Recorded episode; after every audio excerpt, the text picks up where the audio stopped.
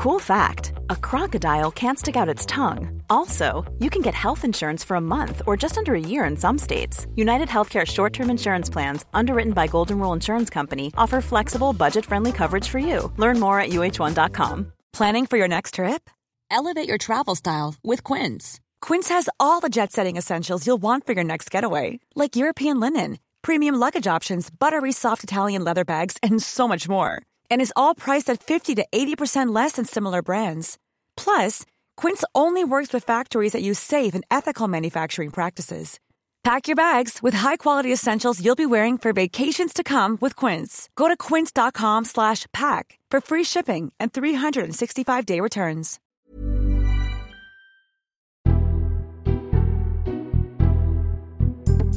Hello and welcome to the Red Box Politics podcast in the Times. I'm Matt Chorley. Joining me on the podcast this week, Katie Perrier, who used to work for Theresa May in Number 10 on whether or not we should ban political polls. Grant Tucker asks if all politicians should follow Wetherspoons and quit social media. But first, Times political editor Francis Elliott on Theresa May's past coming back to haunt her. Theresa May entered the record books as the longest serving Home Secretary, a role usually seen as where political careers go to die. But after the rise in knife crime and the row over the Windrush generation, her six years in charge of law and order are starting to come back to haunt her. So, fine, uh, immediately, I was Windrush. Just explain to somebody who maybe hasn't followed it from the beginning how what looks like an absolutely massive row has emerged in about 24 hours. Right. So this is a row that begins in 2012 when they start changing the rules on entitlement uh, and the immigration status of um, a whole lot of people, uh, and bubbles up very slowly as the system is introduced, uh, uh and nobody quite sees that uh, the Commonwealth Heads of Government meeting is going to be a moment when the issue of people originally from the Caribbean who've lived here sometimes for five or six decades might come to a head. I say nobody quite saw it. That's not totally true. I think there one or two brave souls in, in number 10 possibly did begin to see, you know, it was raised in PMQs by Jeremy Corbyn on the 14th of March. Uh, I think the Guardian, uh, credit to them, have been writing about this since November, and Number Ten said to the Home Office, "Chaps, this is this is going to be all right, isn't it? It's going to be okay. There's nothing to worry about here." And then, bang! It's not all right. Uh, you've got a full scale. It's clearly the policy is being implemented properly or misimplemented. You know, we can come back to that. And you've got the actual kind of kicker was that you've got 12 Commonwealth leaders asking to see Theresa May about it, and she has refused. This is the moment I think heads hit desks in number 10. Uh, uh, As they do on a daily basis, they're very battered desks. Already supply of political Nurofen needed, needed over there right now. It was one of those how the hell did this happen? You told us this was going to be all right. If we wind the clock back a bit to 2012 and the political climate then, the argument was that to prevent, to make it harder to be an illegal immigrant in Britain, you would have to start proving your status to be here, hmm. to, to rent a house, to get a job, to claim benefits, to access the NHS. Mm. And that was the sort of thing that was championed by one Theresa May. One Theresa May yeah. as Home Secretary she and her supporters, particularly in the popular press. Popular press oh. thought this was a good idea. Absolutely. Nothing has actually changed, as, as, nothing, no. as, I, as somebody once said. Um, nothing has changed from that. The policy was still that you know you need to be able to prove that you lived here. This this seemed to be a bit of a problem with somebody recognising that this isn't just the stereotypical bloke hanging off the back of a lorry from Calais. This this was people who because they've been here for such a long time, just couldn't physically prove that they were here legally. Yeah, I mean, I, th- I, I think this story illustrates a number of things, uh, not least the the kind of pitiless bureaucratic nature of of the, the, of this particular prime minister and and her administration. That she. Um, you know, once she is apprised of why it's a problem, she she can get across it and, and, and knows, but she doesn't seem to be brilliant at spotting these things in advance unless she's told that there's a problem. Uh, and I think yeah, you're, you're you're quite right. I see this as an instance common when administrations age because you get hit with the consequences of policies that were introduced in different eras. I mean, this you know it felt much different in 2012. That race and immigration was a much bigger issue, and it has, for complex reasons, dropped down the salience table ever since the Brexit referendum. Well, that's a different debate, but nevertheless, you know, it is relevant in this scenario Yeah. because you can't argue that this policy is not working. The problem is it is working perfectly well. Uh, you know, these are hostile environments, and uh, what probably ought to have happened was hold on. Uh, we are changing the law to inconvenience people who are wholly entitled to be here. Uh, we therefore need to um, move to make it easier for them. I mean, we, we're creating a problem for British citizens. Uh, and uh, for some reason, that was not done. That's always it is sort of looking through the long, wrong end of the telescope. Yeah. They were all focused on the problem people, Exactly. and not the impact that was going to have on people who weren't problem I- I- people. Exactly, and, Yeah. that, and that is a sort of slight, is a that I think that is a worldview quite typical of the Home Office. That we start from the assumption that you're all criminals, and you know you can tell us that you're not. Okay, so let me bring you in here, and it, uh, we should also mention that only this time last week the whole debate was around knife crime, and Theresa May's uh, record as Home Secretary, her decision to uh, rein in the use of stop and search, the fact that she'd boasted about cutting the number of police officers. And crime was still going down in telling the Police Federation, don't cry wolf about police cuts, it's all going marvellously well. And the, the wolf essentially came back to bite her when violent crime starts going up. Just to explain a bit about the sort of mindset of Theresa May, the way that she, she once given a task, she's quite sort of committed to it, but then it's quite hard to sort of get her off that track again. The immigration target of cutting it to tens of thousands, another one. Well, yes, she's the only one around the cabinet table that didn't want to uh, take out student numbers in terms of counting uh, our immigration statistics, and everybody else thought it was madness. Uh, but once she's focused on something, she's very much uh, wants to, to see that through.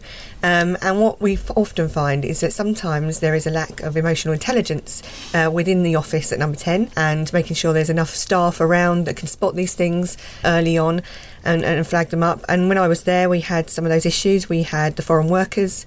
Um, staff at the party conference, if you remember. Citizens of Nowhere. Citizens of Nowhere, uh, child funerals, which took nearly over a year to actually deliver in terms of a very small, low level commitment. But it signalled the kind of party the Conservative Party wants to be and the kind of uh, issues that we want to show that we care about. And even Dubs children, which will just roll on and on. Um, but it was at a time I felt that that was something possibly we could have moved on earlier. So yes, um, one of her strengths is that she's absolutely laser-like focused on um, delivering a solution to a problem. That's why she's in office.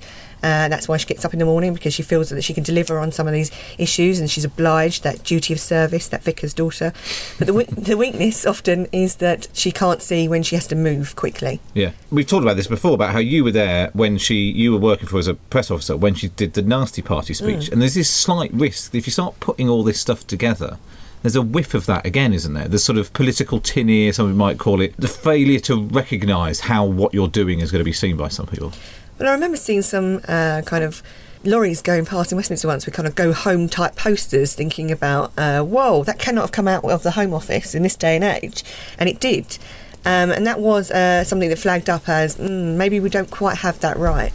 Maybe, and that's down to often uh, people that advise you. It's down to making sure that you're on the right side of things. I do also think the British public are slightly schizophrenic on the issue of immigration too, because people will say that that's why they voted to leave the EU, and then when a burger chain is raided and the doors shut and everybody's asked to prove their papers, everybody's in outrage that they might be employing, you know, foreign workers, and how dare you treat people like that? You know, you in, in a way you can't have it both ways. If you want a crackdown, then a crackdown's going to happen, but some people are going to be affected. But to not actually see that this coming uh, when others were flagging this up weeks and weeks ahead uh, is a real you know, failure of competence. She, she, she clearly thinks that you know she's got a good story to tell on race. I mean, she. Uh, Well, she does. Yeah, she well, she stop and search. But the, you know, stop and search is another example of a policy that has possibly been overtaken by events or has has been allowed to run on tracks, not challenged. Um, and that was sort of the point I was trying to make about these things. Of, of you know, I kind of remember it's slightly reminiscent of of where kind of Gordon Brown, a lot of things that had had happened early in the Blair administration came back to haunt Brown. Just because Labour had been around a long time. If you're around long enough, these things Exact- will come back. Everything will come back, and, and, and, and you know, and it's a sort of cliche, but your strengths are our failures and your failures are our strengths in politics. And you know, uh, I, I I think also there is a bandwidth issue um, that uh, what isn't going on is that that, that that things aren't challenged and kept on top of all the way along. So it's not only just a anybody could have thought. My God, are we sure about this? You know, Windrush, really?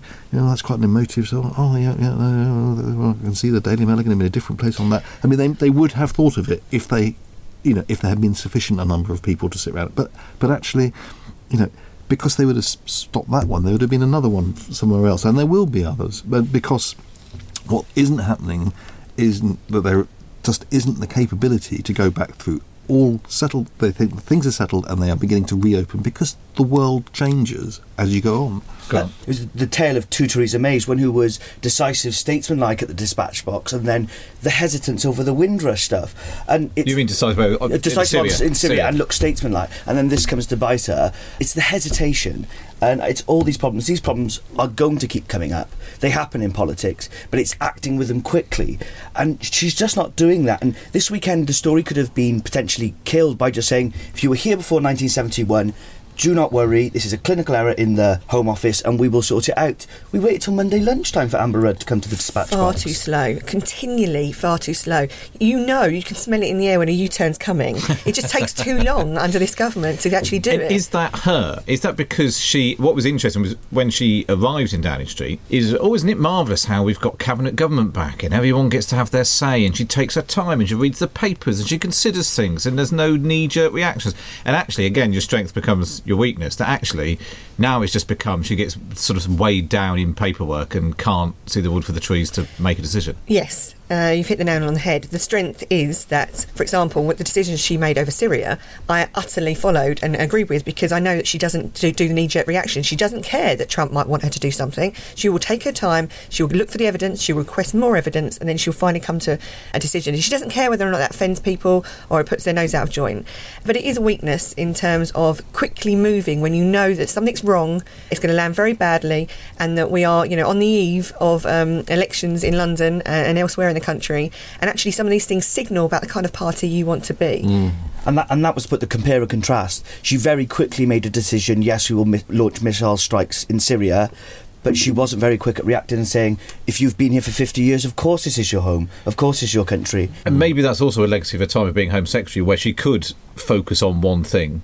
Yes. For a period of time. And actually, last week they were trying to deal with uh, knife crime and Syria and p- preparations for CHOGM and the normal business of government and Brexit, which has been out in the news a bit, but it's still ongoing. Yeah, yeah. I um, mean, I think Amber Rudd does bear some responsibility for this as well. She has a problem with her legacy that she inherited on immigration. Uh, clearly, she disagrees on student numbers. We know that.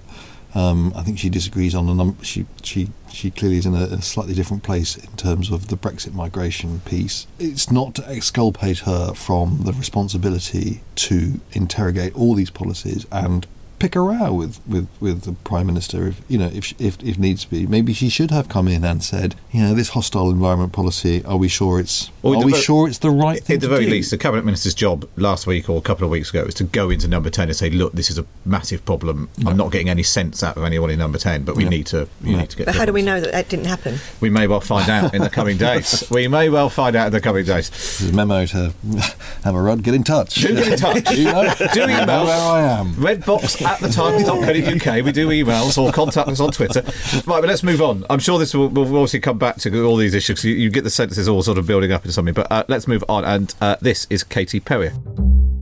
A new House of Lords report calls for tougher regulation of the polling industry, which has some merit. We all know how easy it is for people to abuse polling. The trouble is, we can't regulate how people use polling, and that's the real problem. Too much importance is placed on polling. It is only one slice of information, yet people tend to treat it as gospel. Is it the polling companies that need to up their game, or those who commission and report on the results? Bloody media's fault, isn't it, Katie? Um, Mainstream media. This is a House of Lords committee on polling and digital media, I think. And they came out and said, we don't think we yet need to ban polling during election campaigns, but if the industry doesn't get their act together, then maybe maybe we should. but I think you're probably right. Uh, on the face of it, pollsters say it's a science. It's just a science that we're doing. It's the way it's then presented, and maybe sometimes when things aren't there's not a lot going on in the news, focusing on oh so and so's up five points seems like a big deal. Whereas actually, with margin and error and all of that, it's possible that nothing's happened. Indeed, and too much influence is put on just a single poll. I love seeing some of the press releases that are pumped out from various different PRs uh, around the country, which says things like one in five. Uh, you think, yeah, that means four in five didn't agree with you, you know. But it makes the headline somewhere, and we all know how easy it is, therefore, to manipulate the news in whatever way we want to do that, and that is a job often of a PR person. However. Um, I do worry that uh, we place too much importance on what a thousand people might say in a cheap kind of omnibus type poll, and we are, you know, that's swaying people's views one way or another. The focus group work, I mean, the polling that I used to number 10 wasn't anywhere near as useful as the qualitative focus group work that we got back about you know what do people really think? And what are the feedback? And you know you can't get that in a, a percentage terms. You get that in individual answers back from people how, and they're much more valuable. how, how much weight would the pm put on a qualitative research i mean how would you how would it go would it go up to her or i mean what sort of decisions would it inform it was certainly informed the way that people viewed a certain strategy and what they wanted to hear about from the Prime Minister in terms of, um, I can just think off the top of my head, what a post Brexit Britain might look like, the kind of language that's used around that. Mm. Um, it would definitely influence it. But you know, trying to get under the skin of how people voted in the first place in terms of the referendum was a great, useful tool, I think, for Theresa mm. May. I remember saying to her once about, um, you know, having a cup of tea around the fireplace with President Trump. I said, "Have you seen the polling on Trump?" You know, they know that we need a pragmatic relationship with him. They appreciate that it's a special relationship. They don't like him. Mm, and we yeah. need to remember that. Mm. And that polling does make a difference. Mm. That does matter, but it's the qualitative rather than the quantitative. And I worry that you know we we are swayed one way or another, I mean, look how powerful polling can be. In the last few days of the AV referendum, when we saw that it might not be as clear, it might not be as clear cut as we thought, the government started to get into action and suddenly started to drive. Uh, same for the Scottish referendum as well. That it is powerful, and maybe we should place a little bit more importance about how it's been used and uh, make, making sure it's not abused. Go on, what do you make of this? Because it, it is interesting, and it's all we have to sort of get a sense of what the country at large might think, rather than the contents of a focus group? Oh, well, yeah, I think focus groups are, are much more important than uh, basic polls. I, I, wonder what the responsibility of the media genuinely is. we got to ask ourselves as, as, journalists. How do we report on these, and how much sway do we give them? I don't know, Francis, because you mm. did the general election reporting. You've done many general elections. How do you go about reporting on these polls? Well, certainly, take you on back the Brexit referendum. Uh, my big problem with that was that every time we would send reporters out to the ground, they would come back and say, "Well, pretty leave," and we'd commission another poll and say, "No, it's going to be it's, it's Remain, Remain are five points ahead," and so all the work that we would. And one of my problems with polling is that it actually undermines good old fashioned shoe leather reporting. And in the post mortem of the Brexit referendum and vote, we as a paper definitely thought that we had put too much emphasis on on standard VI polls and not enough on our, what our own reporters were telling us. The the one caveat I would say that is that the this paper was brave enough to, to splash on what looked like an absolute outlier. This was the YouGov poll, which was the, based on their seat by seat analysis. Exactly. So, and know. actually, if you go back and look at it, I'd say it is probably a model of how to report a poll because it also included comments caveats. from other pollsters yeah. saying, "Well, this isn't what we're seeing." So rather than presenting. Yeah. Yeah. Theresa May's going to get the majority of 200 or whatever. It was a mm. case of saying, this is what a poll is saying, this is what other people are saying about it. Like we would do any other absolutely. bit of reporting. Absolutely. I mean, I think yeah, I, I think there's no problem with reporting polls in, in during campaigns as long as you you treat them as just one part of the picture that you're you are open about the methodology behind them that you are um, appropriately uh, give them appropriate weighting in terms of how much you believe uh, the, the findings and you don't flam them up. Katie, political parties obviously also doing polling all the time as well, and they were getting the same. You know, with this last general election, uh, they were they're, get, they're, getting the same information. They're using the same polling companies, um, and they've got people out knocking on doors. And you know, and you've got the Labour Party also telling you, "Oh, it's looking really bad out there." You know, the, all that sort of feeds into the mix as well. And of course, you had political activists, conservative activists, that were on the doorstep that were getting a terrible message after the kind of dementia tax part part of the manifesto that they weren't getting at Tory HQ, and certainly if they were getting at Tory HQ, they weren't passing that on to Theresa May. So she, you know, it was only quite late in the day that she discovered that some of the feedback they were getting on the doorstep uh, in previous ten days, they couldn't do anything about it. But yes, I've worked on uh, worked on Boris Johnson's campaign in London, and we very much were driven by the polling and the fact that we were, you know, ten points behind Ken Livingstone, and it was about how to make up those ten points and in what part of London we would make up the 10 points. And the kind of language we used and the message we got across was absolutely based on focus groups and uh, and polling. Um, and yet, in, you know, in other in other ways, uh, you know, on election night itself, um, in 2017 election, I was being texted by people, senior people within Conservative Party at 10 o'clock saying the exit poll's wrong. And I'm thinking, well, I don't know much, but I don't think exit polls are that wrong often. You know, they don't have a track record of being wrong because their sample size is so big compared to the, you know, the sample size and they crucially, it is based on what people have actually done Exactly. rather than what they What say they, tell might do in a five, four, five years' time when there I mean, my mother had, lo- loves the fact that she gets driven to the polling station by someone from the Lib Dems, goes in and votes Tory. She just thinks that's the most funniest thing ever. You know, that kind Surely of. Surely you'd be taken on a bicycle by a Lib Dem, wouldn't you? yeah, I think if you if we had no polls at all for, I mean, I think in Luxembourg it's a month you can't have a po- opinion poll in the run up to a general election. We, we, What would we do? What would we do? Where would our headlines come from? and then, then at least then the result would be a proper Yeah, I think but what, what's really important though is that polling often is in within the Westminster bubble, and when you do the focus group work, you go outside the Westminster bubble. bubble. And I think more special advisors and more people should go and sit in a focus group in Margate, another one in Hull, and actually find out what people really want. Or just go And- to the pub. It- Nothing it- beats the go, focus go group to of the, the pub. Go to the pub. I mean, yeah, This is a absolutely. vo- voice of experience. is that what you're doing? Running focus groups? In pubs, One man yes. focus group. I think Ex- expense claim. yeah, yeah. Informal focus group. On the, so we'll come to your uh, we'll come to your um, uh, interest in pubs in a moment, Grant. We'll be back after this short break.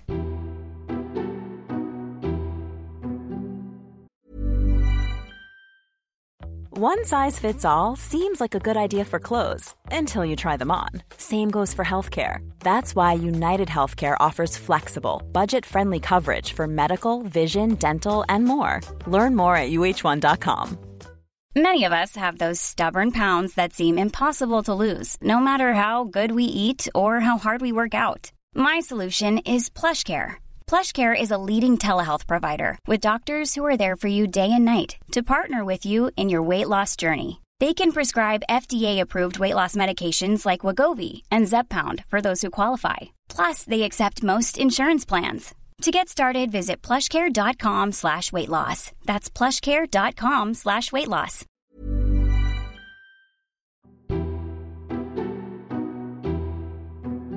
Welcome back. This is the Red Box Politics Podcast in the Times. I'm Matt Chorley, joined by Katie Perrier, Francis Elliott, and this is Grant Tucker. The big news this week Wetherspoons have quit social media for all of its 900 pubs. The chain's boss, Tim Martin, says that it won't affect their business. So, is there a lesson for other brands and politicians? Switch off their Twitter and Facebook feeds and get on with their day jobs. Now, Grant, I have to confess, when I heard this news, I wasn't aware that every single Wetherspoons pub had its own Twitter and Facebook page. So, the Fox on the Hill in Denmark Hill, my Wetherspoons, that is the one that, that had a Twitter feed, I think had about 54 followers. Um, Were you one of them? I was one of them, yes. I, I was devastated when I heard that they And were what, closing what were you getting from this uh, source of information? Well, It's three ninety nine. Well, last Wednesday I went because it was Wing Wednesday. I had an offer on chicken wings, so I went there for, for, for that on the Wednesday. Um, but no, I, I I think this makes sense for Tim Martin to do this. I think that don't understand why individual pubs need their own account. But on the political side of things, I think actually Twitter's a terrible platform for politicians. I don't think most ordinary people use Twitter. I don't speak to people who use Twitter apart from journalists. Facebook, on the other hand, I think is very good. Instagram, and you see the likes of Gavin Williamson staring at a horse, I think it was last week, and Liz Truss petting hedgehogs. Uh, that kind of stuff, I think, is more fun and more accessible for the public. But Twitter, I think, is quite useless, actually. But does it make any difference? Because everybody has to be on social media. I mean, my dentist surgery has got like an Instagram and a. what would you follow us on? Big So they post That's pictures it. of your teeth. Oh, I don't know. I'm not I've, because I'm not following it. And how much money is wasted on this? The idea that your dental surgery needs an Instagram feed is ridiculous. Just because That's everybody's heard time. that that's It's what digital. and usually it's got jobs, these S- not SEO people, social media Social people, media people, yeah. Spend their days. Everybody's got too many of them. Yes. Katie, from a political party perspective, you couldn't they couldn't do a Wetherspoons and shut down all social media. They'd they've love got- to. This is a genie they can't get back in the bottle. They realise that they're addicted to it, it's a thief of time, and it's not a focus group. And so when they get really down in the dumps, they get very, very upset about the abuse they're getting on social media. Twitter, in particular, I think is quite a toxic platform. They don't understand, or they don't, you know, it's for people like me to say, hold on a minute, have you seen how many people that is compared to how many people watched you on the One Show on the BBC, or how many people read about you in Times, or whatever it might be? You know, it's a very, very small percentage of people that engage themselves all day long. I mean, I am quite vocal on this. I don't tweet myself, and it's unheard of for a former comms director to do that. You know, everybody's on on Twitter, and it's not that I don't use it for news, and I do, and I you know follow everybody else. I'm one of those terrible people that wants everybody else to do it, but not You're, myself. you're a lurker. Yes, I'm a lurker. I've got a busy day as it is, and I think I would take up far too much of my day talking to people that are in their pants in their mum's spare bedroom and can't even got a proper job. And so I think to myself, do you know what? I'm not engaging. I'm not doing it. I should be interested to see the Twitter reaction to that. Do get in touch at the Times. You'll have to tweet us at Times. I won't read it. I don't care. I don't know. Ignorance is bliss. I'll print them all off and post them to you. Thank you. What do, what do you think about this, Francis? Well, I think the thief of time is a really good phrase. I mean, you know, a, a, t- Twitter is a, uh, it's a kind of occupational hazard now. Can't, you can't avoid it. Is it a sensible? Do I devote too much time to it? Probably. Have I allowed it to influence my view of events um, disproportionately? Yes. Uh, I, you know, I, I do think it's important that we kind of take some, as journalists, some sort of corrective action, not to be dictated to by the Twitter sphere. I mean, it is pretty horrible when you're on the, the on the receiving end of a, of a kind of Twitter mob. Get that too.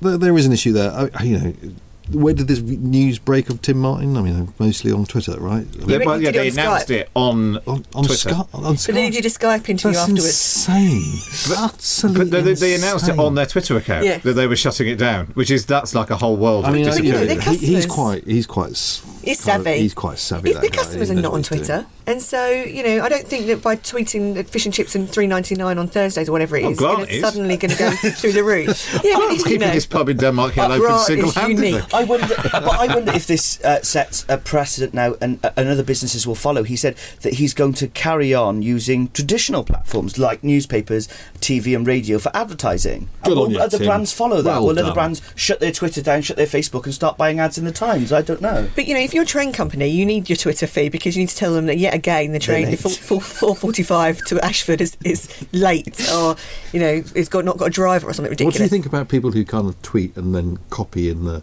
"Hey at Virgin Trains, I'm sitting here at Reading and your thing still hasn't turned up"? Do you? Think I think I don't give a toss about your train problem. But the but the but the companies now I- have I people agree, working around the clock replying Yes. to them. But Of course people have do. worked out that this is a kind of leverage point that you can use on. Totally. If you've got, because what, what's happening is the PR team are looking at how many followers they've got and their followers of influence. So it's not numbers anymore, it's followers of influence. Oh my God, they're mates of- with people at the BBC. We have to sort this out.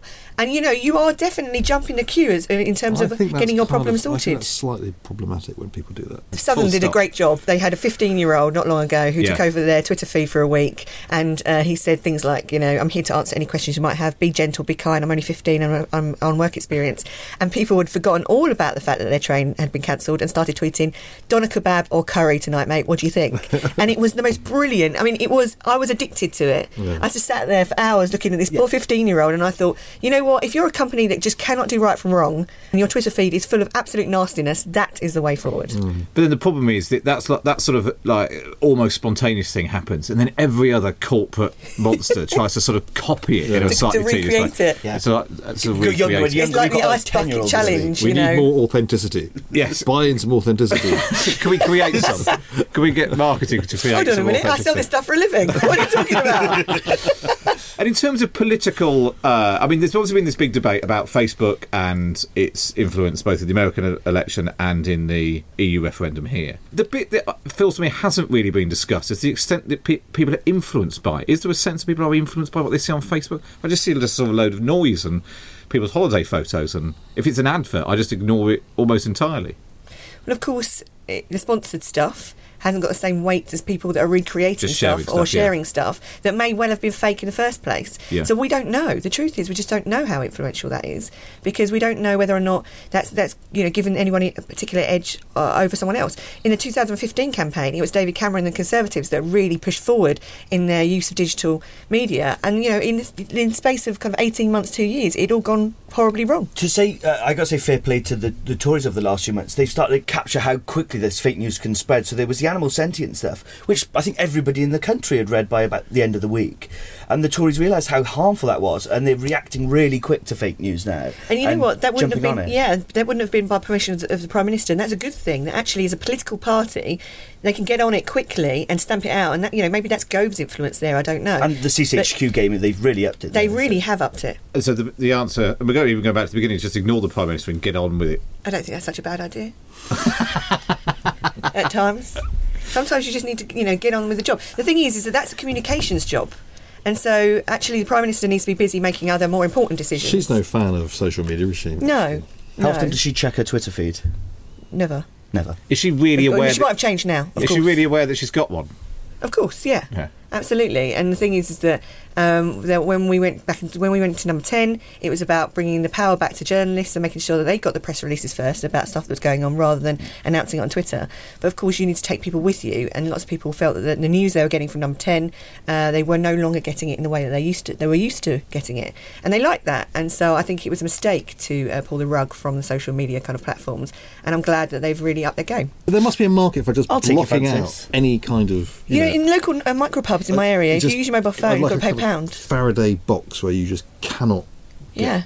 Totally. that would- But you're you're from the old school, Francis, where you could be in a pub or a restaurant and no one knew. You know, for, you could be in there for the whole lunchtime, and if they had to get hold of you, they had to call the pub terrible, because terrible moment. I remember when mobile phones have Bleak- changed- ruined your life. arrived, and I thought, oh, this is convenient. I can leave my desk. No and that was the beginning of a terribly slippery slope. I think we've sorted all this out. We just need to turn the clock back. I vote for that. I think that was all we've got time for this week. As ever, subscribe to the podcast on iTunes on your Android device or wherever you get your podcasts from. Sign up to my morning email at thetimes.co.uk forward slash red box.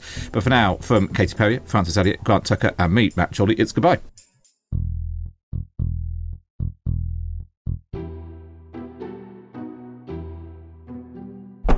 Thank you for downloading. To discover more, head to thetimes.co.uk.